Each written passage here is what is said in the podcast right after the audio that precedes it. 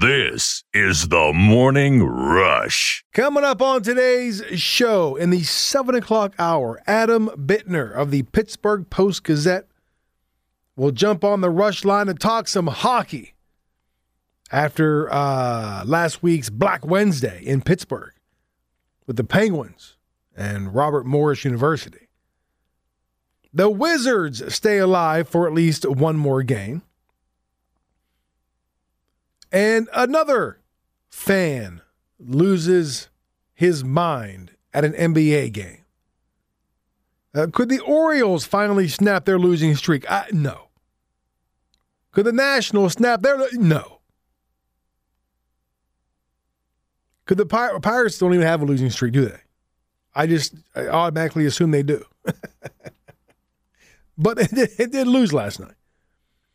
So we'll recap all of that stuff and much more uh, in the next two hours of today's show. Good morning to you. How the heck are you? So glad. I know how you are coming off a long weekend. You're just like me, so I probably shouldn't ask. So glad to have you on board. So glad you could take some time to tune in and hang out as we kick off yet another essential work day. Several ways to get involved on the show as always. Check out our Twitter pages at WCMD Morning Rush, uh, my page at Rush Tony C, Facebook page at WCMD Cumberland Radio. All those pages free and open to the public. Like them, follow them. Anytime you feel froggy, take the leap, drop me a line. Got a question, comment, opinion? Want to bring uh, something up? Want to talk about a certain topic? Feel free. And we'll do some serious sports jawboning via the interwebs. Also, taking your calls on the rush line 301 759 2628. Your chance to dial and dance. Shamo. 301 759 2628. And of course, our podcast page on the free Podbean app, where we upload every show every day, minus commercials. So you can go back and check out anything that you may have missed. Any show, ever. Well, except for one. There's one show missing uh, due to uh, technical difficulties uh, way back when. Anyway, all of those opportunities to get involved on the show in the next two hours, so uh, feel free to do so. Let's kick off today's show as we kick off every show of the Rock Around the Region. I wanna rock! And we start in the NBA playoffs, where the Wizards were trying to keep their season alive for at least one more game against the 76ers. Beal cuts to his left, driving around Simmons, hangs in the air. In the right corner, Hachimura for three. It's there! It is there! It is there! And the Wizards might just be there. A two possession game. They lead by six with 40 seconds left. The call on Federal News Radio 122 114, the final. Wizards win to send the series back to Philly. Of course, they're still down three games to one. Russell Westbrook recorded his 12th career playoff triple dub 19 points, 21 rebounds, 14 assists. Uh, Bradley Beal had 27 points. Game five will be tomorrow night back in Philly. In Major League Baseball, the Orioles hosted Minnesota yesterday, trying to snap their 13 game losing streak. They did not. And a high fly deep to right field. Santander back, and it's gone. Polanco with his fifth of the year. And the lead in the 10th is two.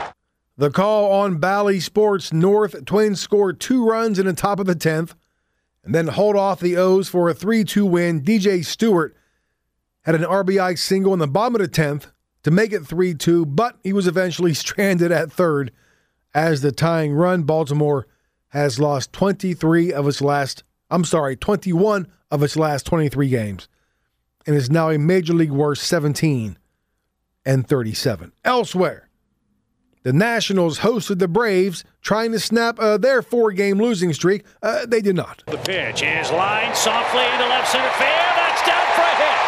That'll score two. And Almonte all the way around to third. A two-run single on an 0-2 count, and the Braves lead it 3 to nothing. The call on Bally Sports South. Atlanta scored three runs in the first inning off Joe Ross and went on to win the game five to three. Ronald Acuna Jr. hit his major league tying 16th homer of the season for the Braves. Uh, Josh Bell a two run homer for Washington. And the Royals and Pirates kicked off a mini two game series in Kansas City last night. Oh boy. Yeah, that was hit pretty well. Breaking ball drilled to right. And this one is gone. Alberto Mondesi hits a two run homer off Duane Underwood Jr. and gives the Royals a 5 2 lead in the fifth. The call on the Pirates Radio Network 7 3 the final. KC gets the win. Royals have won 10 of 16 to get back to the 500 mark after an 11 game losing streak dropped them four games under the 500 mark. Uh, Bryan Reynolds homered and drove in two runs for the Pirates. And in high school basketball, the roster has been announced for the 2021 North South All Star Classic in Charleston. Pendleton County's Josh Alt and Bailey Thompson both were named to the North squad. Uh, Pendleton head coach Ryan Lambert will serve as a coach on the North team. And that is uh, your Rock Around the Region brought to you by the Kappa Rally Group. All right. Uh, a lot to get to today. Busy week. I'm going to be honest with you. Can I be honest for a second? Can I tell you the truth?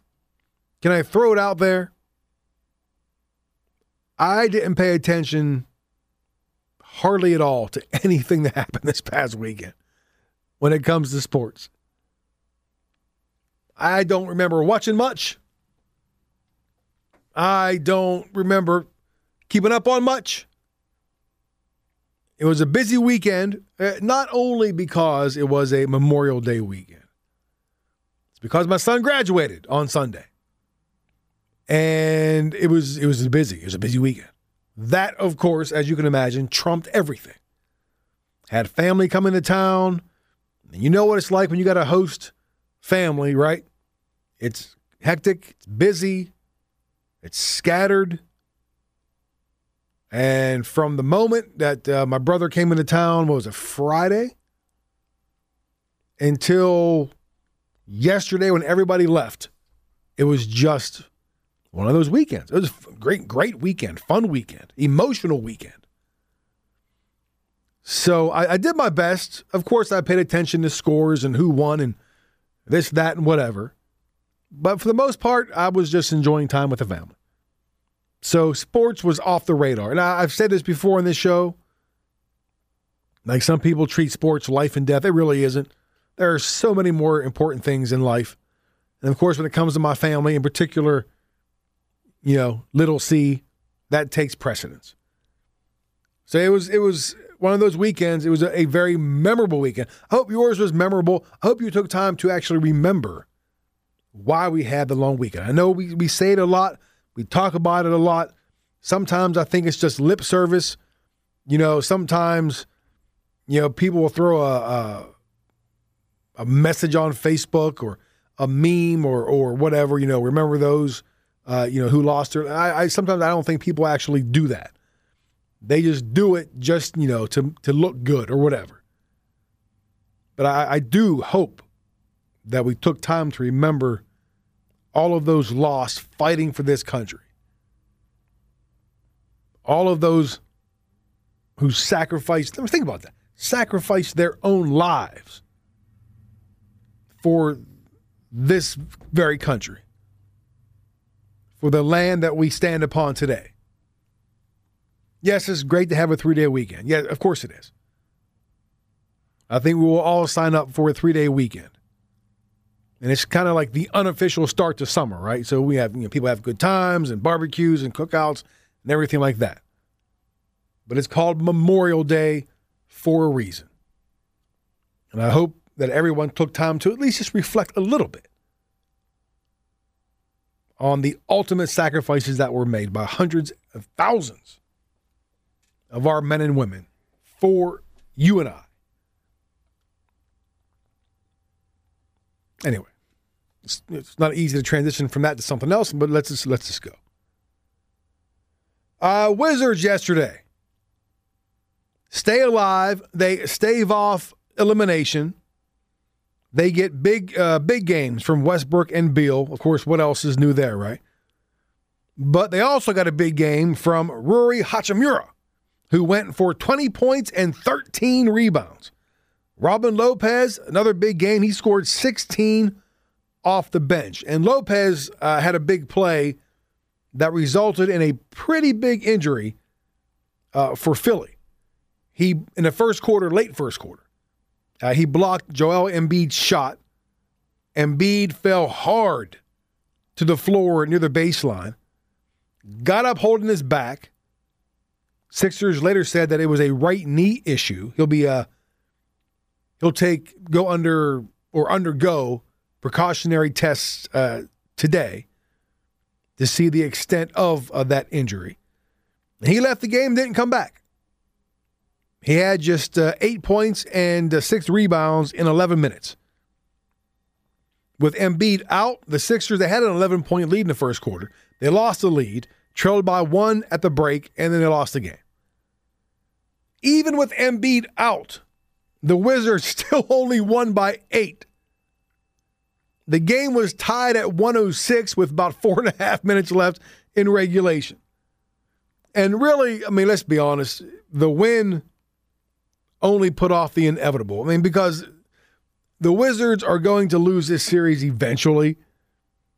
But uh, after the game, you know, Bradley Beal said, hey, we needed the win and we got it.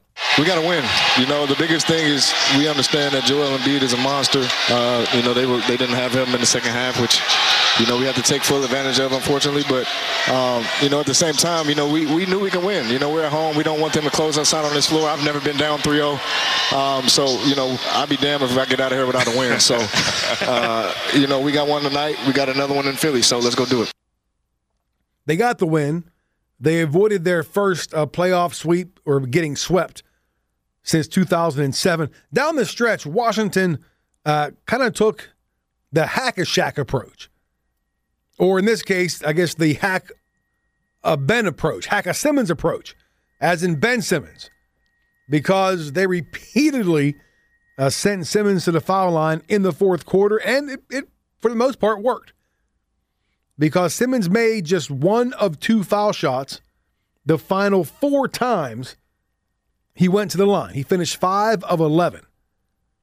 Now, after the game, uh, head coach Doc Rivers was asked if he thought about taking Simmons off the floor. I didn't think he was scared of the moment. He just didn't make them. So, uh, you know, again, with Ben, we're going to keep him on the floor. Unless you guys want us to bench him the whole game. If anybody wants us to do that, just let me know. Um, and then I'll know you don't know basketball. Well, coach, I do know basketball. And I know that Simmons is five of 20 from the foul line this series. he went into the game 0 for 9. And now he is five of 20. So, you know, keep on putting the ball in his hands down the stretch and see what happens. Now, the reporter asked, I don't know where, what he's talking about benching him for the whole game. I don't think that was the question. The question was, did he think about putting him on the bench? Did he think about taking Simmons out down the stretch? I don't think anybody would expect Rivers to bench Simmons the whole game, but maybe down the stretch when the team is clearly sending him to the foul line and he clearly can't make foul shots. So I don't know. I, I can't I can't stand that when a coach insults somebody for just asking a question. It's a legit question. It was a legit question. Did you consider taking him out of the game down the stretch when he was getting fouled? I don't understand why Rivers cops the the attitude, you know.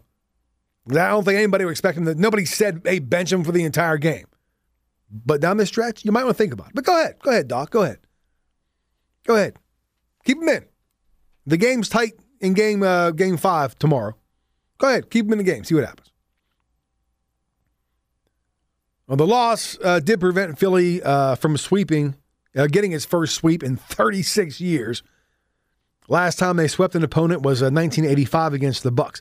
Unfortunately, we had yet another incident involving some moron fan who wanted to be part of the show. And we've been talking about this now for the past couple of weeks.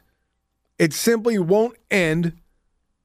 Uh, yesterday's idiot ran onto the court, jumped up, and touched the backboard at Capital One Arena. Game was in Washington. It was it was the Wizards basket, and they were actually bringing the ball up the floor when this dude ran full speed down the main grandstand through the front row seats and onto the floor.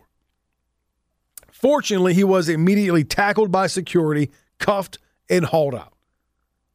Wearing some ridiculous outfit. Did you see? Like, I don't know who dressed this dude. Maybe Ronald McDonald did. He had a bright yellow shirt and bright red pants. He looked, well, he looked like the clown that he actually is. And as he was being taken out of the arena, you know, he's he's trying to play to the crowd. He's pumping his fist to the crowd, like, you know, acting like he just did something special. And I was so happy to see and hear the crowd in Washington boo this idiot. They booed him. Didn't give him love, didn't give him praise like he uh, like he's some cool cat. Look at me, I just ran to the floor. They booed him, which I was happy to see that. Now, uh, Monument, uh, Monumental Sports in English, which is the parent company of, it's going to be a long two hours. Let me tell you something. It was a long weekend, which is the parent company of the Wizards and the arena, said the fan would, be banned from the arena forever. And it would also look into pressing charges, which I hope they do. Now, this, of course, happened a day after a fan in Boston chucked a water bottle at Kyrie Irving as he was walking off the court. The bottle barely missed Irving, but still, that fan, and this is what I love, this is what they got to start doing 21 year old Cole Buckley of Braintree, Massachusetts, should be brain dead, Massachusetts, was arrested and charged with assault and battery by means of a dangerous weapon. He will be arraigned today in Boston Municipal Court. I don't know what the maximum penalty is for that charge right there, but I hope he gets it. I hope he gets it. 21 year old Cole Buckley of Brain Dead, Massachusetts. With more on uh, these fans behaving poorly, ESPN's Adrian Wojnarowski. Woj! Well, listen, this is a great cause for concern for the NBA. First of all, players should not be sub- subjected to this, uh, but also it's overshadowing the playoffs. Uh, and so this is certainly a trend that the league wants very much to stop. I think individual teams do also do too. And you're seeing uh, uh arenas, uh, teams filing criminal charges against uh, individuals. the man in Boston last night, they asked Trae Young in New York whether he wanted to file charges against or wanted files charges charges filed against the man who spit on him at Madison Square Garden. The hope in the league is that kind of deterrent. Not just that you're going to get your tickets taken away or you're going to get banned from an arena, but that you're going to face criminal uh, criminal charges. That that ultimately is going to stop this. It hasn't yet. Now the idiot in Boston, and again, uh, I have no problem uh, calling these people idiots.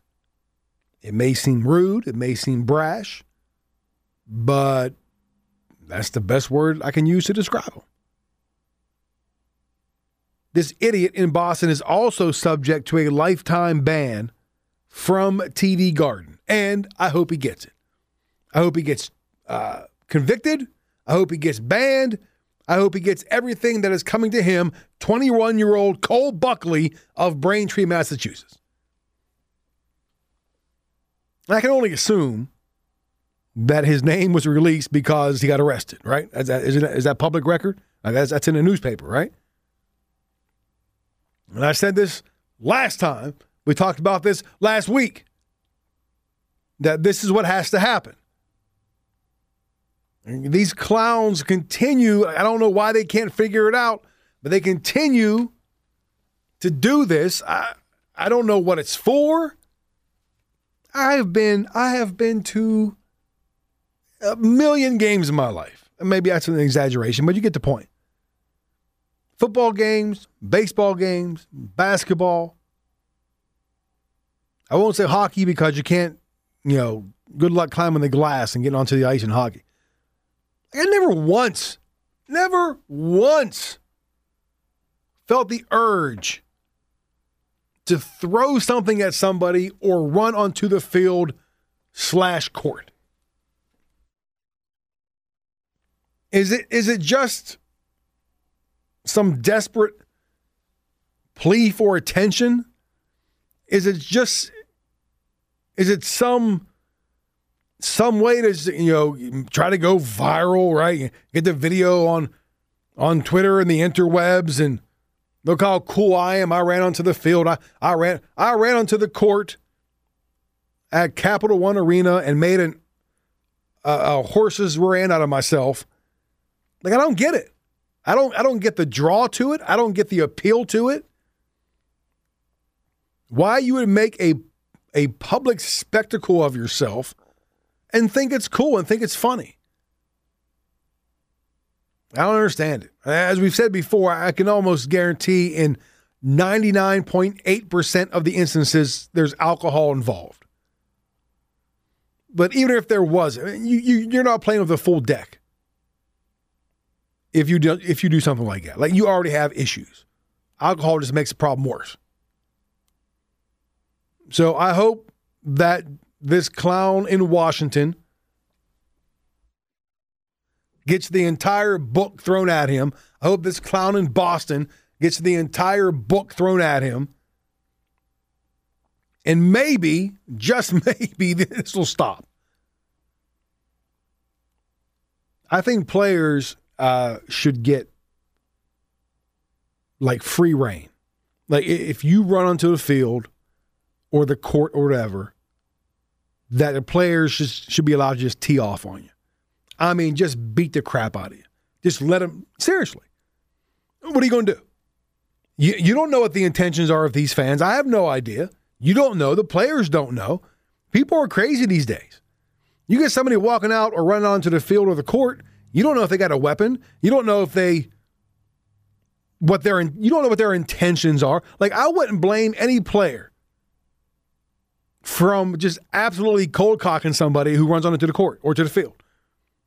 Remember uh, a while ago, who was it? Was it uh, who body slammed the Browns fan? It was it was a was it James Harrison? I think it was Harrison.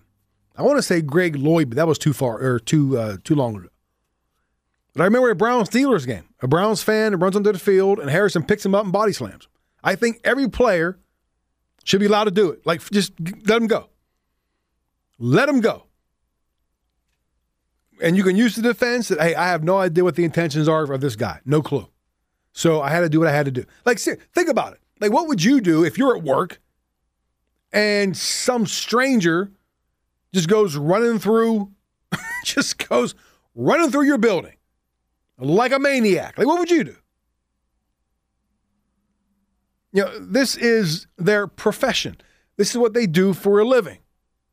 I know it's they're just playing games, it's, it's sports, but this is their profession. They, they should not have to go to work and deal with these idiots. If somebody comes ripping through these hallways here, acting like a, a, an idiot, a stranger, I, I'm, they're getting clotheslined. They're getting clotheslined, and I'm putting them in a figure four, uh, figure four leg lock or something to that effect. Somebody's going down. I don't get it, man. I, I just, I don't know. I don't understand it. I don't understand it at all. So, again, hopefully this is done. I doubt that it is. Hopefully, you know, these fans will get the message. I doubt that they do because fans, a lot, they're dumb. There's, there's a small fraction of fans that are just, they're stupid. This is what we get. How long, before we go to break here, how long before government gets involved? Like, like how many times? Seriously, how many times does this have to happen before government, either at the state or federal level, gets involved, and they and somebody starts talking about passing stricter laws against something like this? Seriously, how, what's it going to take? What's it going to take? Like the only deterrent is is harsher punishment, right? Like the only deterrent is just to, to to make it to get it to a point where you just absolutely positively would never even think about doing something like that. How long?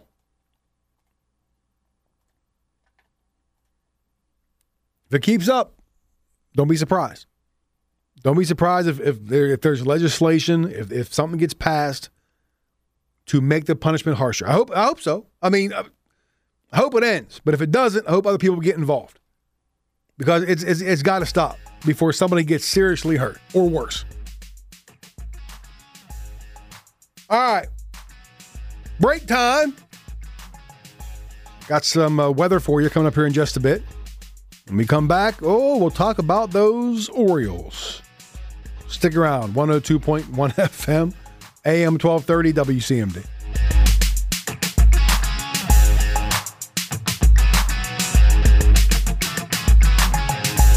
This is the Morning Rush. I think that's a very underrated part of having a three day weekend. I don't think the short work week that follows gets enough love, right? Because what is uh, Memorial Day and Labor Day? They're both on Monday, right? Everybody's, you know, oh, it's a three day weekend. Everybody's happy. Everybody looking forward to the three day weekend. On the back end of that, you got a four day work week. I don't think that that's very underrated. Nothing wrong with a four day work week. I think it should be like it all the time. Four days on, three off.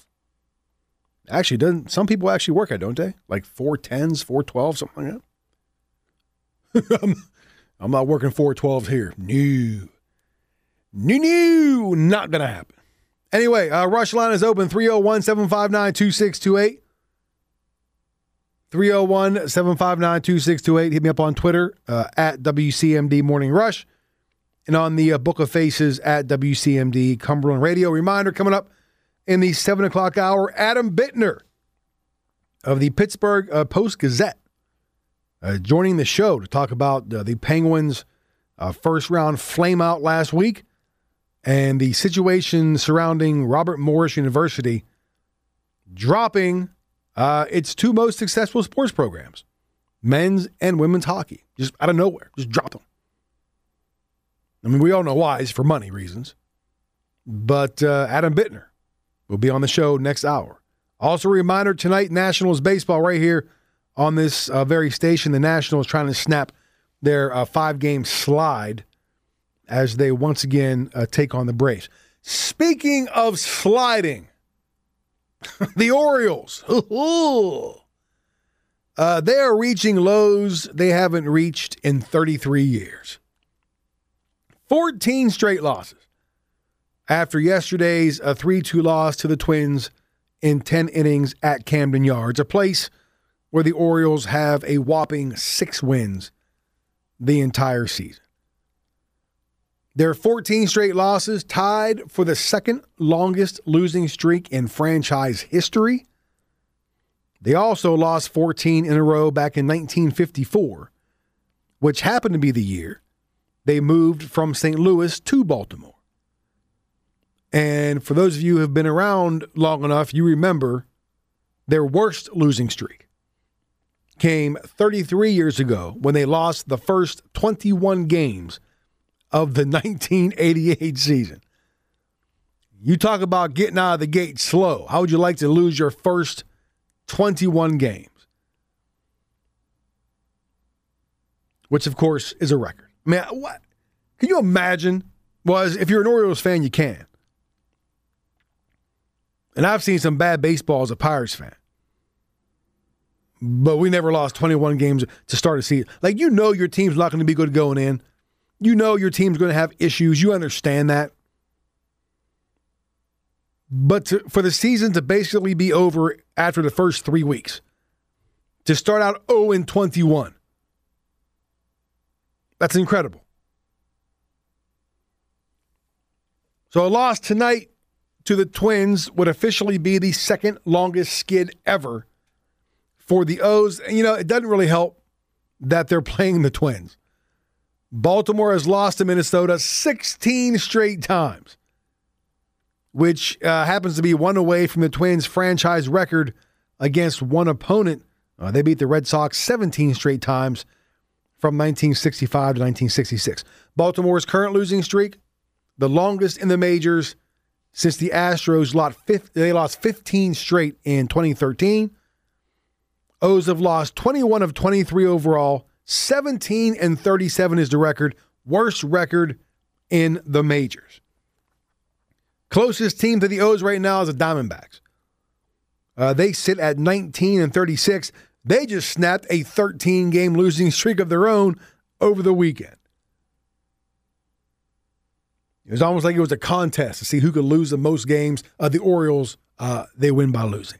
Speaking of losing streaks, the Nationals, they've dropped five straight after yesterday's 5 3 loss to uh, Atlanta. They are now 21 and 29, and they have fallen seven games behind the Mets in the NL East.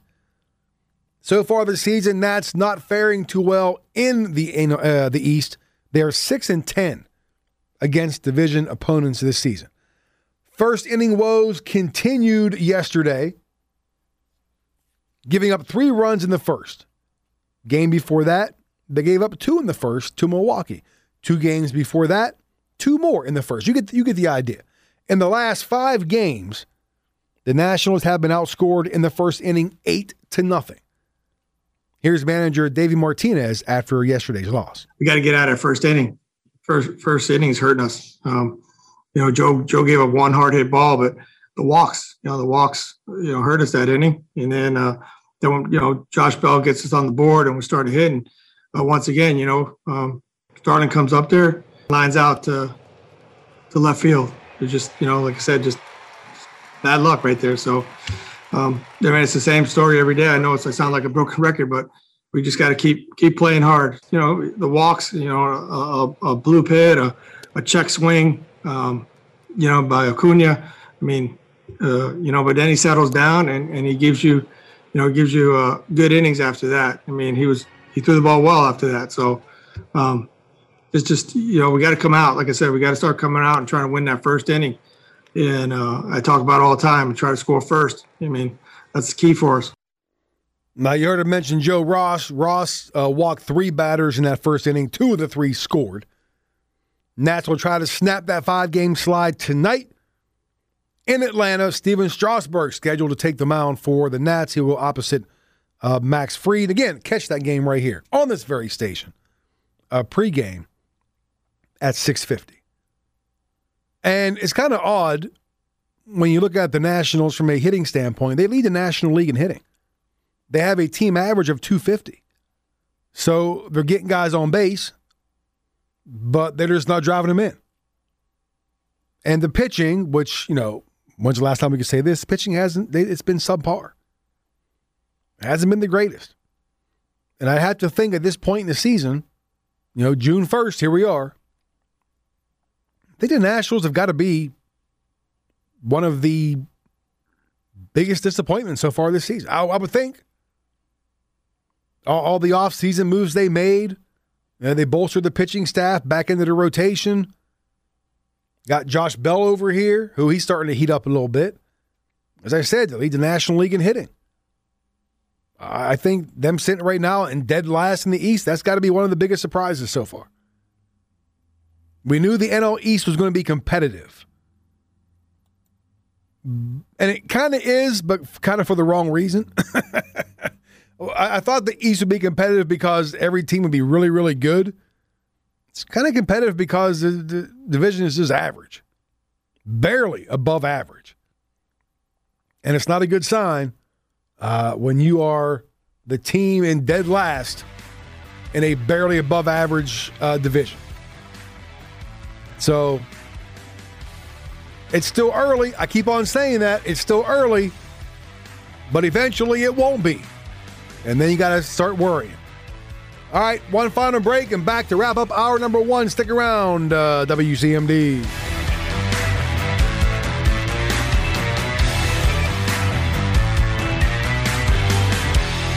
This is the Morning Rush. Uh, speaking of pucks. oh, we are laughing. We are laughing at the Maple Leafs. Cruising in out front. There's a shot and a miss by Toffoli in the slot, and he looks skyward. He can't believe he missed the goal. Canadiens get it back. Suzuki again shoots. Score! Perry redirects it in, and the Canadiens are up two to nothing. That was the call on TSN 690. Montreal rallies from a three games to one deficit. They win three games in a row, including last night's game seven. They beat Toronto three to one to win the series, and they move on. And so the tortured half century for the Maple Leafs continues. They haven't won a playoff series since 2004. It's the second longest streak in the National Hockey League. They have eight straight losses in series or series clinching games. I mean, think about that for a second. The last eight opportunities they've had to win and advance, and they've lost all of them. And they are the first team ever to lose winner take all uh, to lose a winner take all game four straight years. they haven't won a cup. I don't mean to laugh, but I do. Since 1967, which is the longest. It's it's a it's a 54 year championship drought. That that's the longest drought in the National Hockey League. Toronto, where they will tell you they invented hockey. Toronto is like you know the hub, right? The Maple Leafs, greatest NHL franchise ever. That's what they'll tell you up there. Like the, the hockey universe revolves around Toronto and they blow another series. Not just another series, but a series to their rival, Montreal. And not just another series, a series in which they led three games to one. Everybody thought this was Toronto's year, right? Because they had such a great regular season. You know, guys like uh, Auston Matthews and Mitch Marner, who they failed to show up.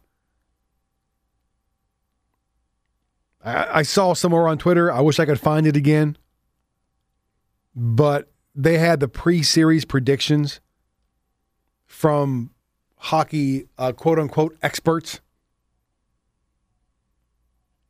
from TSN, uh, Sportsnet, and there's like 27, 28 of them. They all, they all picked Toronto to win the series.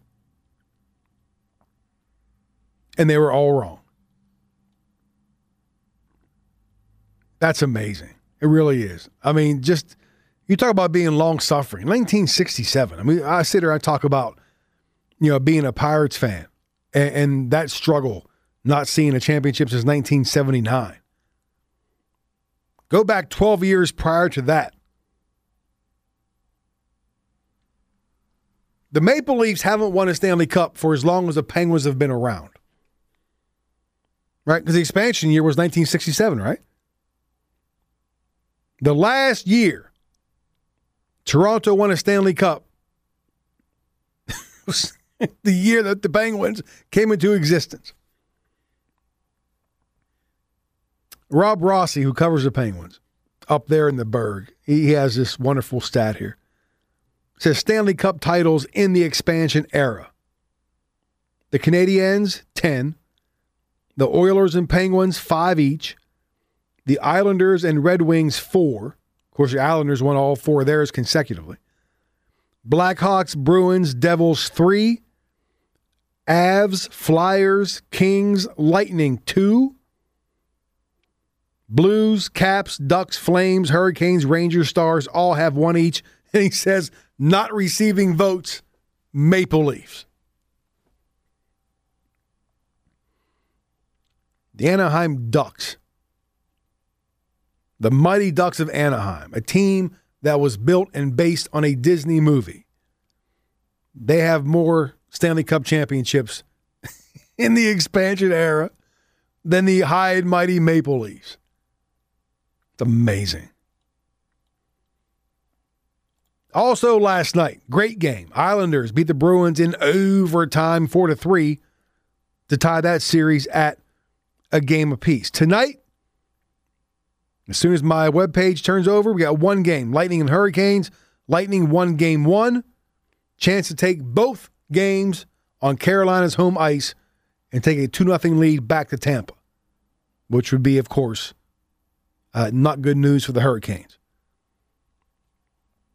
Love talking pucks, man. Love it.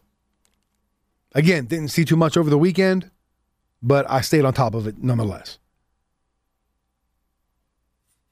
Golden Knights Ryan Reaves, by the way, in case you missed it, a former Penguin, suspended two games uh, by the league for a terrible takedown uh, in their series.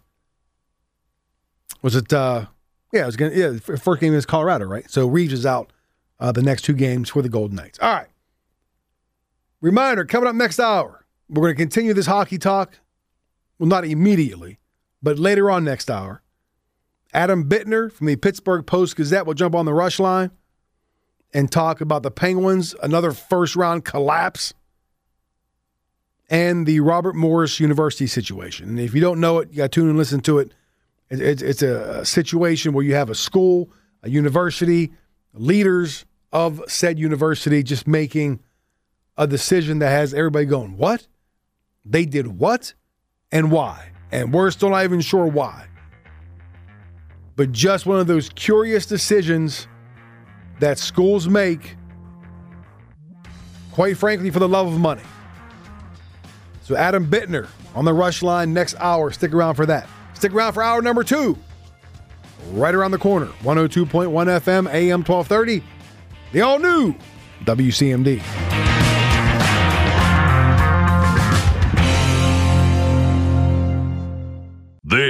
Is the Morning Rush. A reminder later this hour, Adam Bittner, uh, Pittsburgh Post Gazette, going to talk some pucks on the rush line right now. Let's rock around the region. I want to rock right now. And we'll start with the NBA playoffs, where the Wizards were trying to keep their season alive for at least one more game against the 76ers. Beal cuts to his left, driving around Simmons, hangs in the air. In the right corner, Hachimura for three. It's there! It is there! Is there, and the Wizards might just be there. A two possession game, they lead by six with 40 seconds left. The Wizards were there. The call on Federal News Radio 122 114, the final. Wizards win to send the series back to Philly. Of course, they're still down three games to one.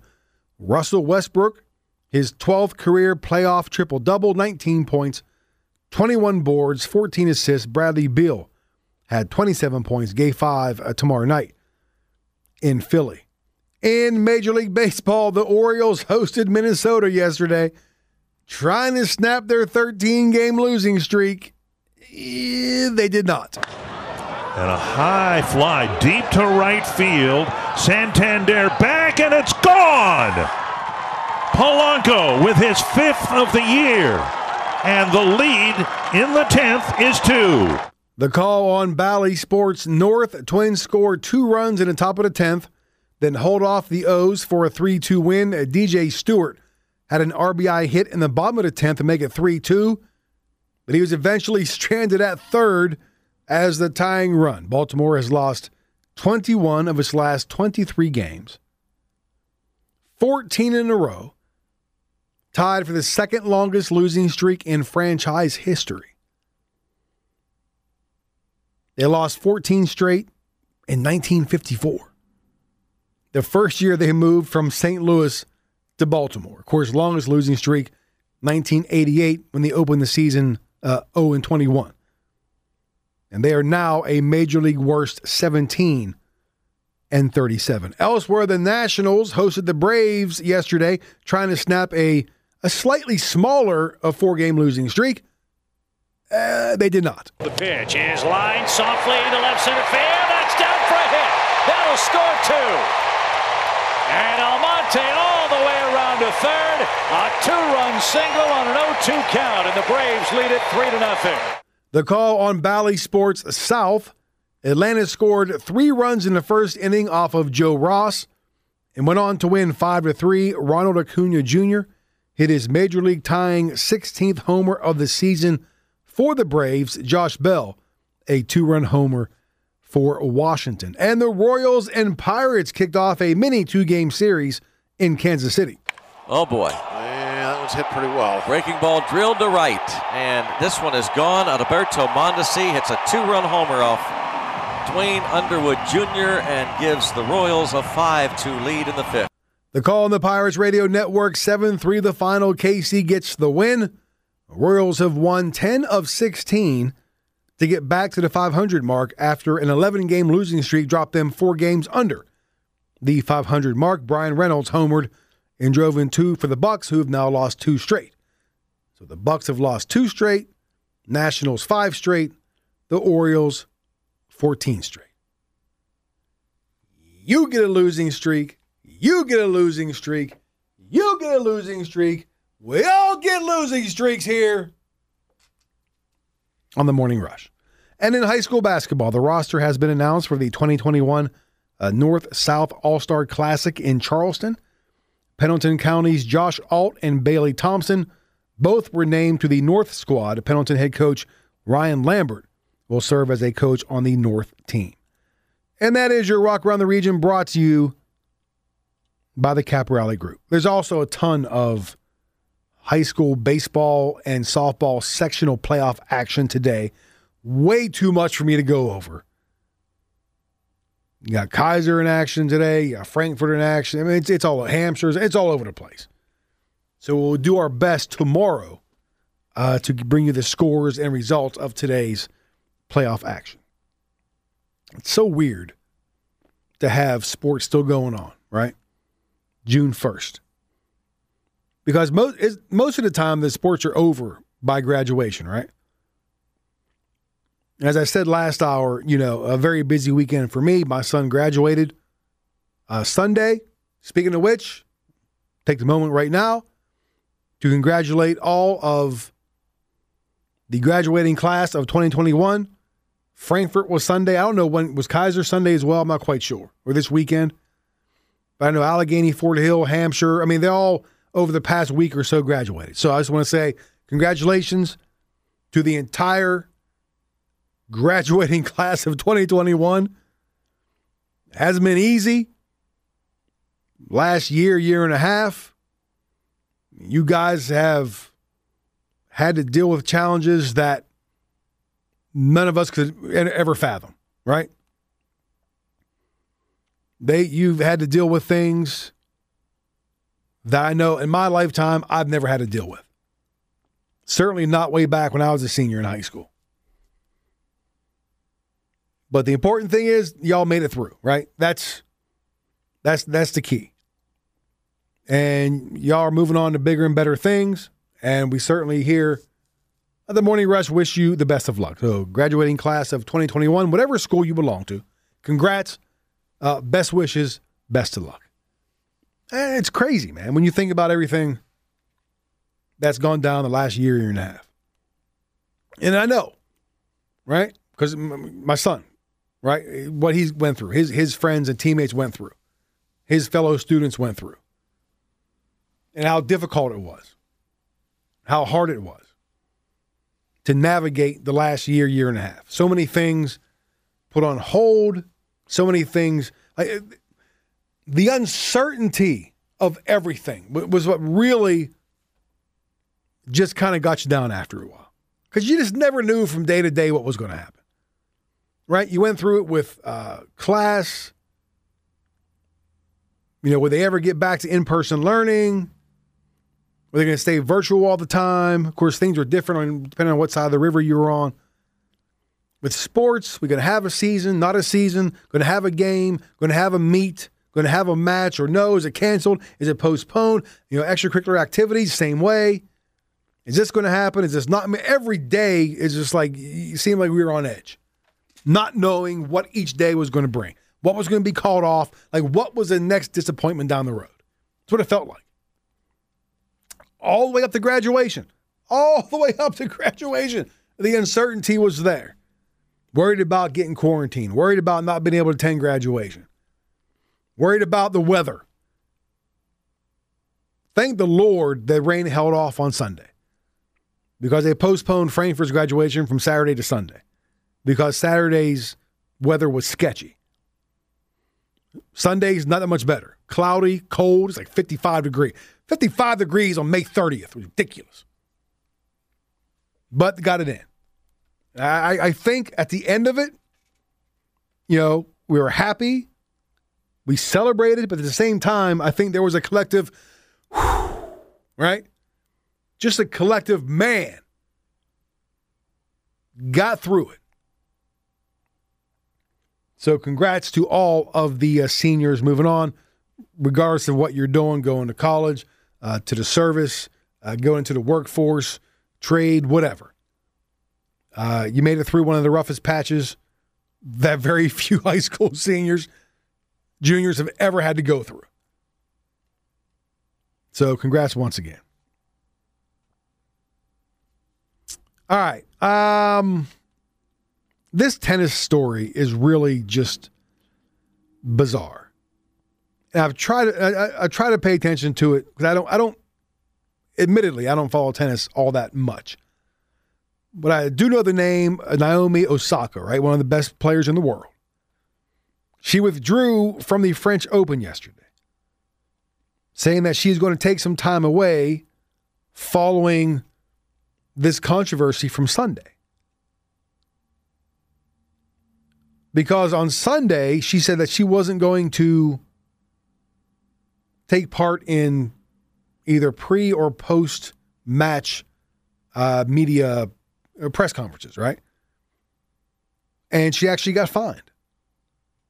And she was even threatened with harsher punishments for skipping her mandatory media obligations, right? And so yesterday she decided that that was it, that she was just going to drop out. She said, quote, she uh, never wanted to be a distraction, end quote, and that her, you know, dropping out was the best thing for the tournament and the players and for her well being. And this kind of sparked even more controversy. Because when, when the news first came out Sunday that she was not going to meet with the media, and you can say, well, geez, slow down on industrial. My goodness, it's only 35. Either that or get her muffler checked, one of the two. I understand a lot of people don't like the media. I get it. A lot of players, coaches would rather not deal with the media. But the media has a purpose, the media has a job, regardless of what you think of the media over the last, I don't know, four years. That's beside the point. But there's a purpose there.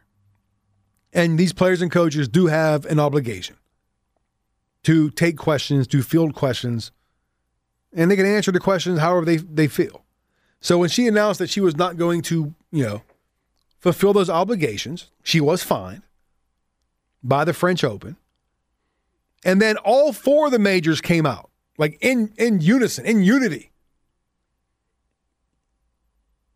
and said if she doesn't do it, that, you know, she could be put, like, she could be for, like, if she was not going to address the media in future major events, that she may be banned from those events. That, that's, that's the point where it got. And of course, you know, tennis governing bodies took a bunch of heat. And then it came yesterday that she wasn't going to do it anymore. Like she's done with the French Open. And so now, as with most instances, people are like taking sides. You're either slamming you're either taking her side and you're slamming, you know, the tennis association, whatever it is, the WTA, is that what it is? For their statements, or you're like, hey, you get into this sport, you get into professional sports, you have an obligation to the media, and you gotta you gotta fulfill it. That comes with the territory. And, and, and then and then the blurriness where the line gets blurred, and we're talking about somebody's mental well-being, right? We're talking about somebody's mental health here. Because she admits that she doesn't do well in front of crowds. She doesn't do well in the in the media scrums, okay? That she handles it differently than most.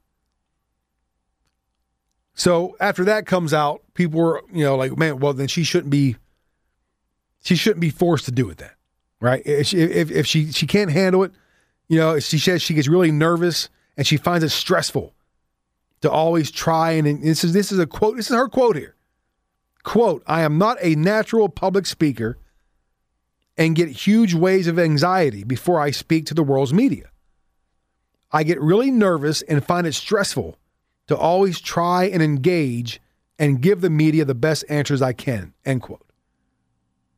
Which is why she said that she wasn't going to talk to the media. She finds it stressful, anxiety, but which I get it. Not, you know, not everybody's comfortable in front of a microphone. But it still comes with the territory. If you want to be a professional tennis player, that's something that you have to do. Not to sound cold or callous or whatever, but again, that comes with the territory. I understand it. I feel for her.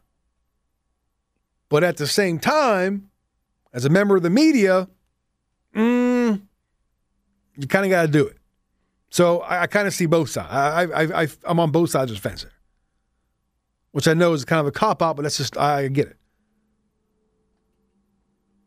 Uh, Serena Williams was asked about the uh, the situation. I feel like uh, I wish I could give her a hug because I know what it's like. Like I said, I've been in those positions.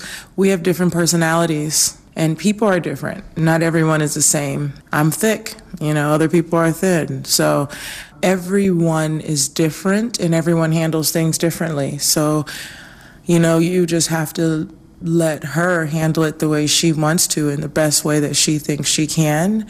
And um, that's the only thing I can say. I think she's doing the best that she can.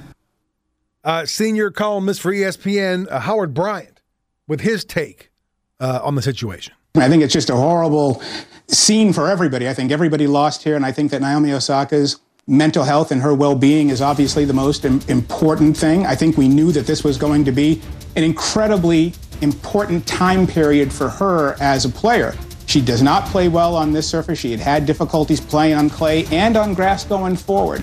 We, we also knew, too, that she's going to be defending her U.S. Open championship, and then also the Olympics are being held in her home country. And on top of all of that, we've got the year anniversary of what took place last year, with the anniversary of George Floyd, the anniversary of Jacob Blake, and her really being front and center as a as a national figure in the social justice movement. So she's under an enormous amount of pressure.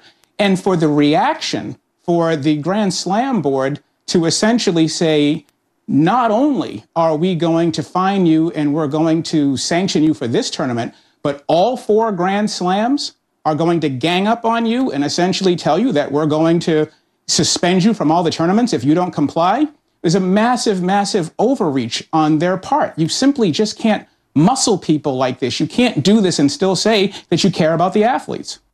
Now, see, I call bull on that. I call bull. Sorry, Howard. I call bull. They, they didn't muscle anybody in anything. They simply said, as a professional tennis player, you have an obligation to meet with the media. If if your mental health, your mental status doesn't allow you to do that, maybe you shouldn't be playing in the first place. Maybe you need to, like, like she did yesterday. And the right thing to do is to step away from all of it, right? Just all of it. I, I don't I don't buy that they don't care or they're not worried about her situation. But they still have Grand Slams to to run. They still have these major tennis tournaments to run. And how do you look at these other players and say you have to meet with the media, but she doesn't because of whatever she's going through? If she's going through that much, then maybe she just needs to step away completely, like she did yesterday. I, I, I get it. I understand it. It, it. It's it's a it's a sticky situation. It's not an easy thing to navigate, but if everybody else has to do it, regardless of the situation, then you have to too. I think it is completely possible to feel compassion for her and feel for her during this struggle, but at the same time understand that the Grand Slam board they have a job to do as well. I, I see both sides for real. So we'll see what happens. We'll see how long she's out. We'll see. Hopefully, she gets better. Hopefully, she can overcome the anxiety and everything like that. And she gets back because she's, from what I know, again, I don't follow tennis that much, but she's a hell of a tennis player. We'll keep an eye on it. All right, stick around. Coming up next, Adam Bittner, Pittsburgh Post Gazette, on the rush line, talking pucks. It's coming up next, right here at WCMD. You're listening to The Morning Rush with Tony C. Boy's got a mouth like a cannon, always shooting it off. On 102.1 FM and AM 1230.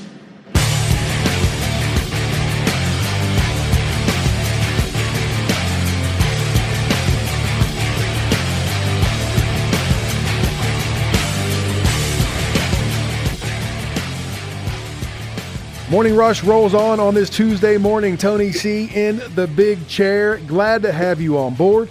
Going to talk a little pucks right now. Joining me on the Rush line, you can follow him on Twitter. Well, I got to ask you, is it a hard G or a soft G? Is it Fuji Master 24 or Fugi? You had it the first time. Fuji Master 24. Pittsburgh Post Gazette's Adam Bittner. Adam, thanks for coming on the show. What's going down, man? Not much. How are you? Great I to am, talk to you. Yeah, no complaints. No complaints. Hope you had a good, good holiday weekend.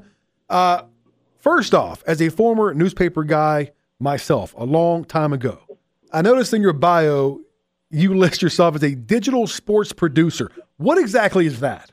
It's a fancy title for blogger. Oh, okay. I do. I do a little. I do a little bit of everything for the Post Gazette. I cover, um, you know, all of our pro and, and college teams. Um, occasionally, I'll dabble in some some high schools. Um, I just you know kind of supplement our coverage in all areas because we have obviously great beat writers at the Post Gazette. Um, so you know my job is just to make make make their lives easier, kind of you know help out when times are busy. So you know during during Penguin season, you know Penguins playoff season, which has become rather brief in the last three years. You know Yeah. usually I'll hop over there and do some Penguin stuff. Um, you know Steelers, grab anything people are talking about so our writers can talk to the players and bring you the stories that uh, that you want to hear about. So you are a jack of all trades, so to speak. That's that's what they would call me, sure. All right. Uh, let's let's talk some pucks. Uh, last Wednesday was like Black Wednesday for hockey in Pittsburgh. Penguins get bounced from the playoffs in the first round again. But I- I don't even think that was the most troubling news of the day because Robert Morris University, seemingly out, of nowhere, announced it was dropping its very successful men's and women's hockey teams. Give me your thoughts on that. Why in the world did they do that? Um, they say it's for cost reasons. Um, uh, listen, we know we know college hockey programs are expensive. Um, that's why not many schools have them. Um, if you look at um, you know the other schools in Robert Morris is in the Big South for football and the Horizon League for basketball. None of those schools have hockey programs, and even in the old NEC, which was their you know old conference until the past year. Um, the only the only other team that the only other school that had a hockey team was Merrimack. So, um, you know, that's that's one side of the argument is that you know lots of schools Robert Morris Robert Morris' size don't have um, don't have hockey teams. But the other side of the argument is lots of small schools do, um, and you know, so you think about just the the Frozen Four that was in Pittsburgh a few few weeks ago.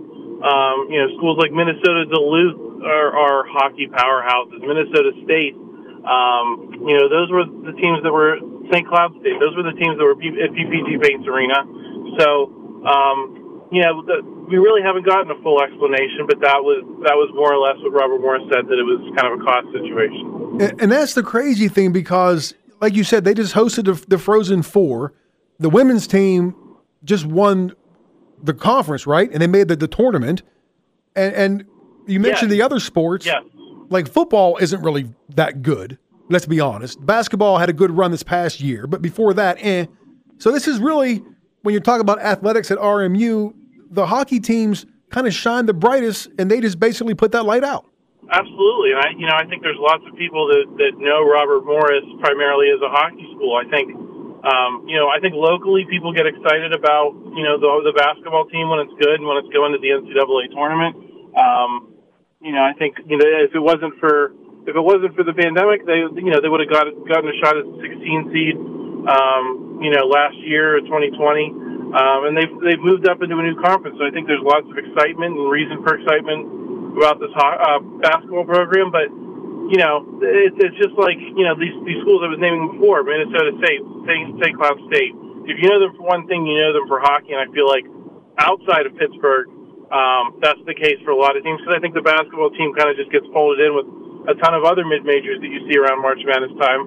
Um, the teams that have hockey schools are, are known as hockey schools, and I think Robert Morris was in that category, if not quite as successful, obviously, as some of those Minnesota schools I just named. It, and I kind of likened it uh, last week during one of my shows, and maybe a little more extreme. It was almost like like if West Virginia came out and said, "Ah, we're dropping football." Like that, that when you think about sports and the Mountaineers, like that's that's it. Not, not no offense to Bob Huggins and, and his group, but it's all it's what it reminded me of. Like like a school known for one thing in particular, saying, "All right, we're done with it." It just didn't make any sense to me. Now you wrote a piece for the PG last week, great piece by the way, and you talked with you talked with some RMU players. What's the feeling there among them, the players, coaches, etc.? I mean, they got to be gut punched right now. Yeah, so uh, there's kind of two layers to, to the situation. Obviously, you know, like any um, students that, that see their program cut, they're upset on the surface level. You know, anybody would be in this situation. Um, but I think you know a lot of these a lot of these hockey players are you know they play juniors. They come to college a little bit later. They're already in their 20s. They're not you know 17, 18 year old freshmen. They're 20, 21 year old freshmen. So there's a level of maturity there. Um, so you know they they understand the business, right? They they understand that okay, it's it's a COVID year. We understand that you're cutting our programs. Um, the way Robert Morris has handled the, this is, is kind of a second level that's really upset them because uh, you know the, the season ended in March for both of these teams. Um, Robert Morris could have said at that time, "Hey, we're cutting your program," and that would have made it really much easier for them to find new programs, new teams to play for. Um, but now doing this in late May and, and with with you know the extra year of eligibility that's been granted by the NCAA, there were already so many players in the transfer portal for the last two months. Um, so it's going to be hard for a lot of these players to find new homes. There's just not a lot of scholarship money left, um, and and I think the players are are you know obviously upset that their program is being cut. Number one, but number two, um, they're upset that that they weren't given their best chance to find a new home. Um, and uh, like we were talking about before, there's not as many college hockey programs, which means there's not as many um, degree programs, you know, for players. So I, I talked to one player; she was a biomedical engineering major. Um, there's only one or two or three other schools in the entire NCAA Division One that offer the things um, that she would have been studying. And she said, you know, if this had happened a year ago, I might have been put into into a position where I had to choose between my sport and and and my studies. Hmm. Um, and you know, that's an impossible choice for for any college athlete. I feel like. Yeah, and we're talking about what uh, is, is it 55 total uh, players total, kind of being left high Yeah, and dry right now? There are 55 players that um, are either, you know, had, had been in the program or were committed to the program. Um, Robert Morris will honor their scholarships academically, um, and they do still have club hockey. But again, um, you know, if you want to play Division One hockey, there's very few options, and um, especially on the women's side, the, some of the women I talked to them about, you know, what other options outside Division One they might have.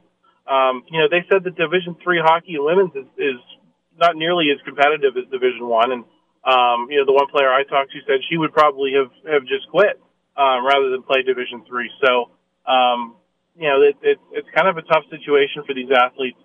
That that you know, Robert Morris in their statement, they kind of made it sound like, oh, we're going to take care of everyone. I think that's a lot easier said than done. Right, right. Talking some hockey here with Adam Bittner, digital sports producer for the Pittsburgh Post Gazette on the rush this morning. Now, you mentioned kind of the way the university has handled this. I read in your story that they delivered the news with a Zoom call, right? Like a 15 minute Zoom call, and they muted the players' mics so they couldn't even ask any questions. I mean, I can't think of anything worse than that.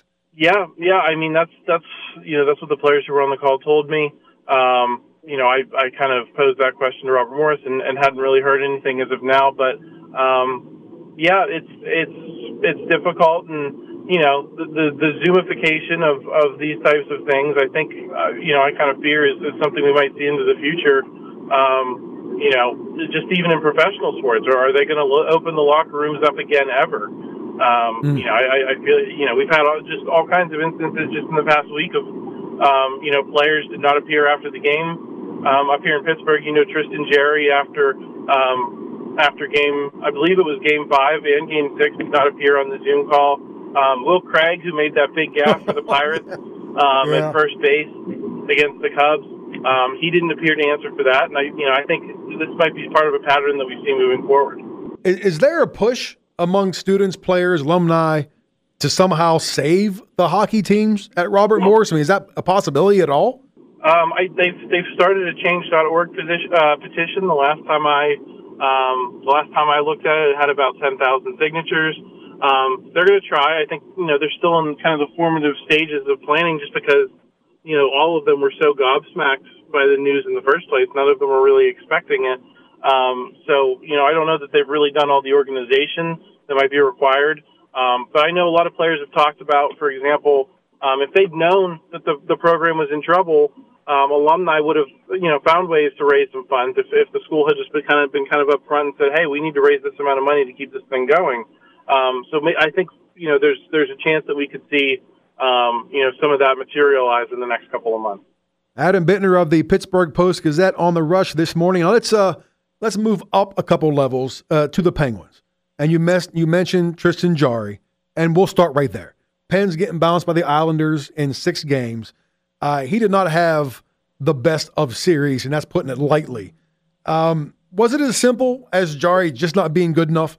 In your opinion, or do the problems with the Pens right now run deeper with this team? I mean, we're talking about three straight first round exits uh, for this team. Yeah, I mean, you know, I think I think I saw a statistic at one point the other night that over the course of the series, um, you would have expected statistically Jarry to give up um, about eight fewer goals. I don't know how many teams can overcome, you know, an ex- expected eight goals higher than, than what the expected goals is. So, um, I don't want to say it's completely his fault. I think there's there's some guys. You know, Sidney Crosby didn't score a ton of points in the series. Um, I think he would have liked to see some guys, different guys step up. But listen, that's also the nature of a playoff series. If you if you go down the score sheet for any one series on either of the two Stanley Cup runs that the Penguins have had recently, um, you know, Sidney Crosby and Evgeny Malkin were not dominating every game. You know, game in game out. Um, you had guys like you know Patrick Patric Hornqvist stepped up. Um, Carl Hagelin, the HBK line. Um, different guys stepped up at different times. I think in this series you saw Jeff Carter. Um, you know, I think he scored uh, four goals to lead the entire series. Yep. That's kind of how things work in the playoffs. Is that different guys step up at different times. Um, so yeah, I think it's really hard to, to separate the goaltending, um, you know, from the results when when you're giving up that many more goals um, than you probably should have. Now, Crosby, I, I think top of my head, he had a, just one goal and one assist in the entire series. Does he get maybe, because of what he's accomplished, how great he's been, maybe too much of a pass at a time like this from, you know, the fans and the media alike? Because he, he actually admitted in, in the, the post game presser that he didn't do enough. He didn't make enough big plays.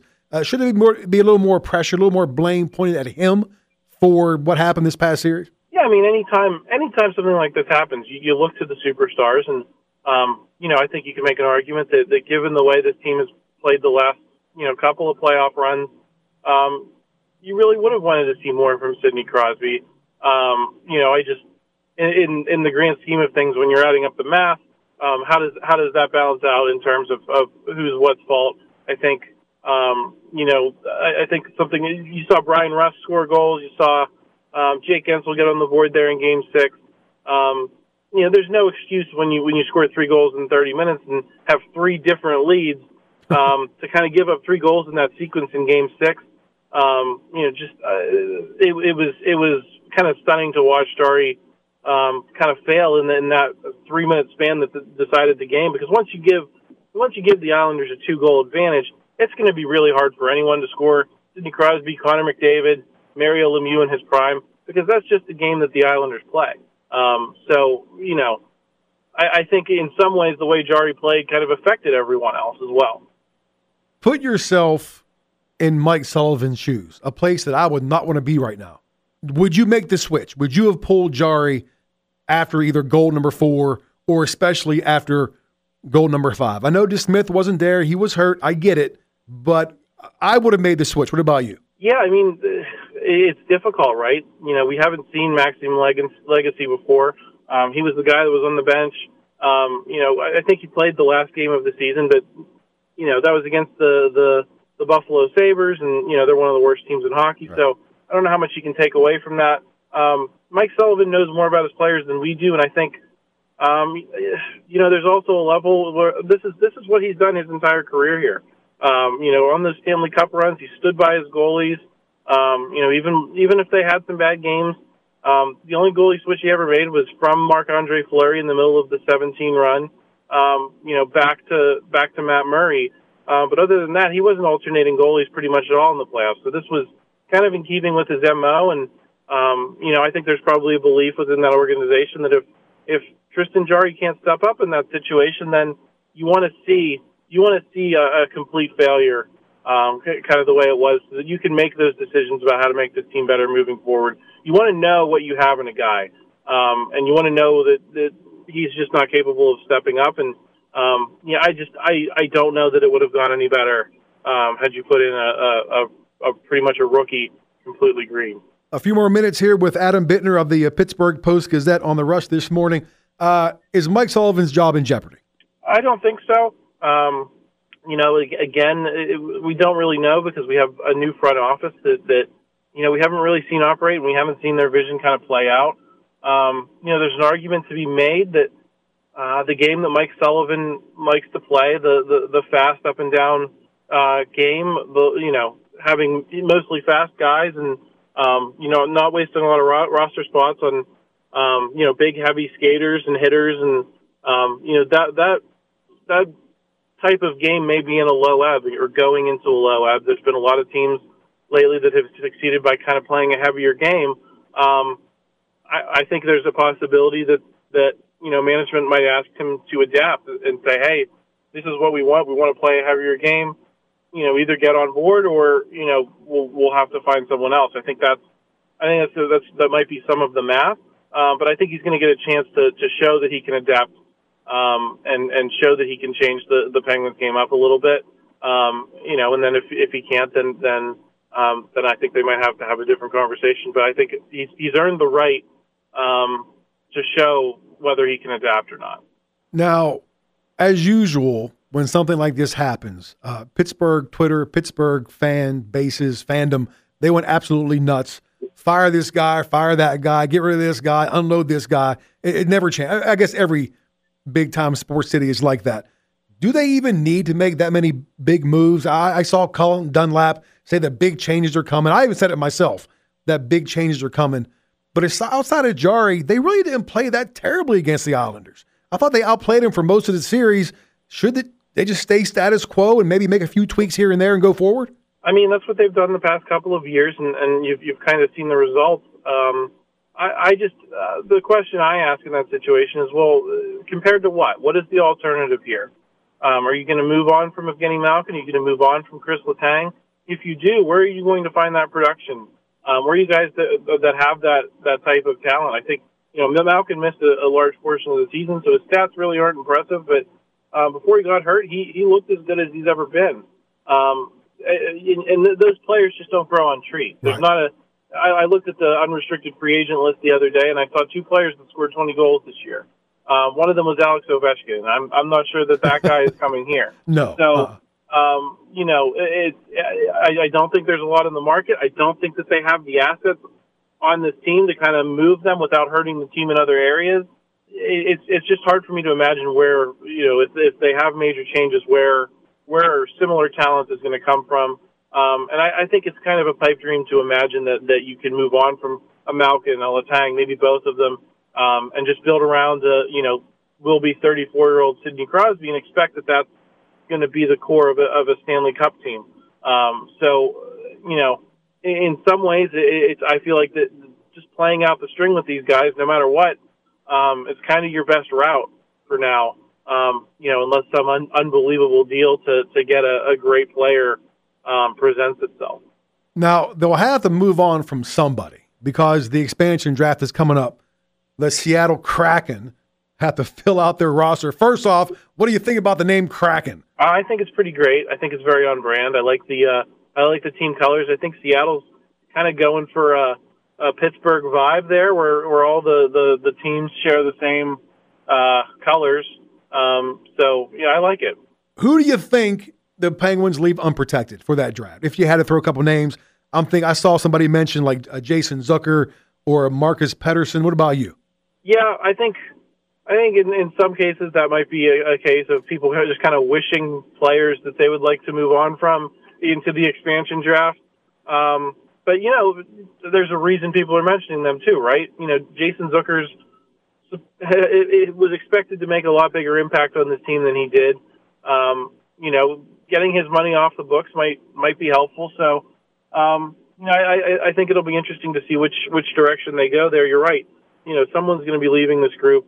Um, you know, and I, I think I'd be surprised if it was something like a, a Jake Guentzel or a, a Bryan Rust or, or, or a John Marino. I think those guys are going to be, um, you know, cornerstones, and um, you know that's why I think maybe you know a guy like uh, Zucker makes sense. Um, even though, it, you know, it's just like anytime people say, "Well, who you want to trade?" They'll usually pick the players that they feel like are underachieving the most, and um, you know, so I think the, the logic works both ways there. Or how about McCann, who has zero goals in 12 playoff games? Uh, last thing, now I'll let you go. I know it's a long, drawn out, tired topic in Pittsburgh, but I want to get your take on it. I believe the Penguins have not been the same since Marc Andre Fleury left town. And I call it the curse of the flower. Now, I don't blame the Pens for doing what they did at the time. I think most teams would have done that. But hindsight being what it is, it was a terrible decision. Do you think the Pens would be in a much better spot now? Would they have fared better, had more success over the past three years if he was still in town?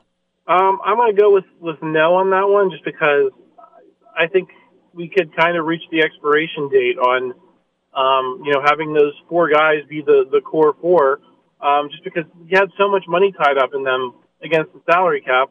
Um, that it's kind of really hard to, to, to kind of build a team around that when you have so much money and when you have young goaltenders coming up like the Penguins did at the time.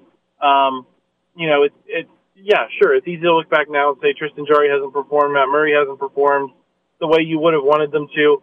Um, but if you had Marc Andre Fleury, there's names that you would have not had in that dressing room that that might have made a that have made big differences and that have uh, looked good at times. And even um, you know contract extensions, Bryan Rust, Jake Guentzel. Would the money have been there for those guys? Um, had Marc Andre Fleury still been in the room? I'm not sure. Um, so you know, I think the Penguins got really lucky in those two two years of playoff runs that you had guys like Conor Sheary, Bryan Rust, who were making almost nothing, right. but were making big contributions and scoring big goals. Um, that's that's kind of what the Penguins would have needed had they kept Marc Andre Fleury. They would have needed to continue developing young players that could come up and play on very cheap contracts um, to be able to afford all of those luxuries. I think Marc Andre Fleury was a luxury item, um, and I think um, you know coaching up the goaltenders a little bit better and um, you know having them in a, in a better frame of mind would have um, you know been preferable to, to kind of bringing him back and um, costing yourself players that, that have been you know kind of crucial to your success um, in the years since. All right, Adam Bittner, digital sports producer, Pittsburgh Post Gazette, fantastic hockey talk I appreciate the effort, appreciate the time, and maybe as the season gets closer, it's going to be here around the corner. Before we know it, we'll get you back on and talk about the upcoming season. Thanks a lot, brother. Appreciate it. Yeah, thanks a lot, Tony. It's been fun. All right, there he is, Adam Bittner, Pittsburgh Post Gazette, digital sports producer. I now know what it is. I want to be a digital sports producer. I guess I kind of am here on the show. I just produce uh, vocally instead of digitally. I don't know. All right, more of the morning rush coming up here in just a bit. Stick around. 102.1 FM, AM 1230, WCMD. This is the Morning Rush. Many thanks once again to Adam Bittner, digital sports producer, Pittsburgh Post Gazette.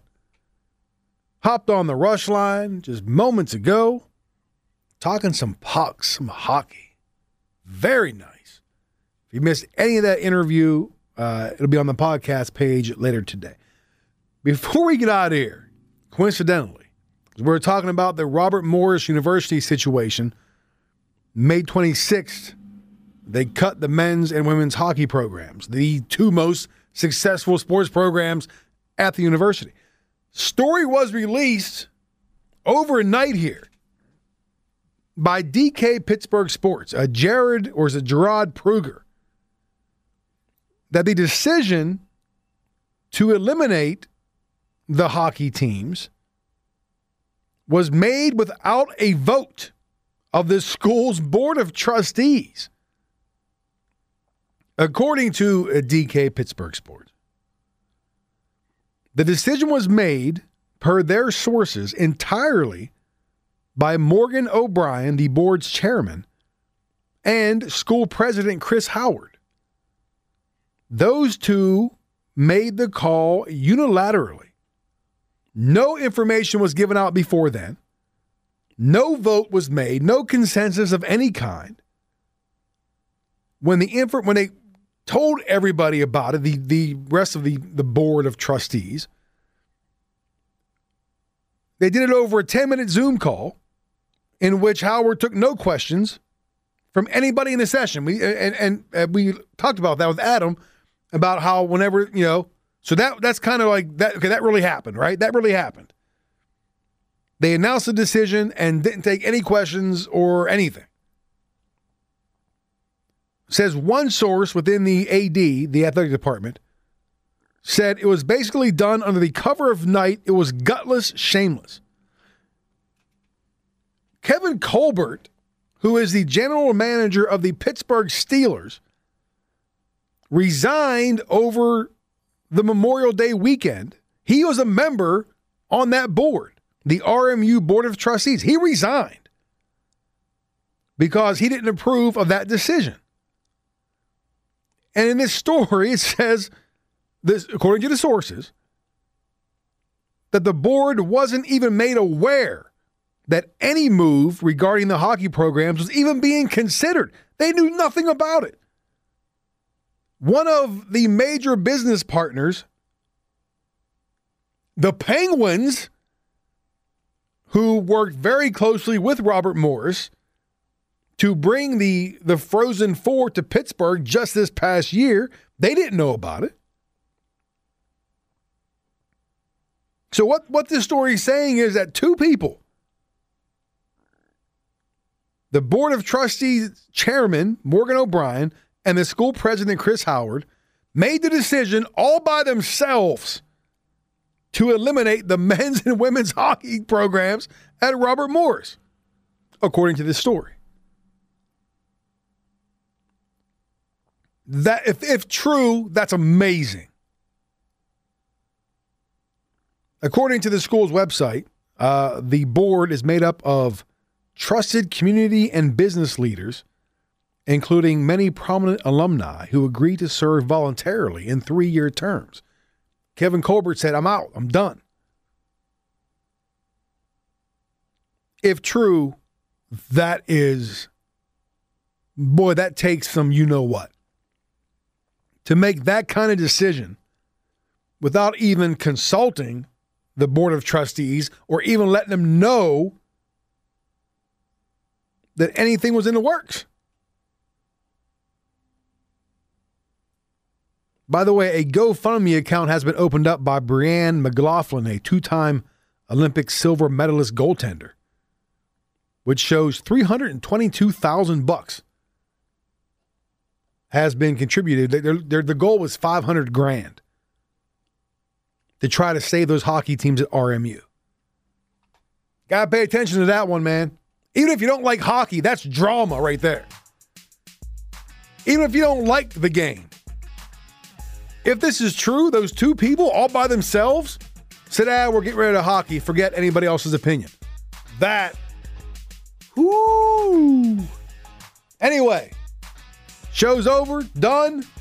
Enjoy the rest of your day. And man is coming up next, Tri State today. I'll be back tomorrow morning, 6 a.m. sharp. This is the morning rush. I am Tony C. Quickly, I am done. Bye.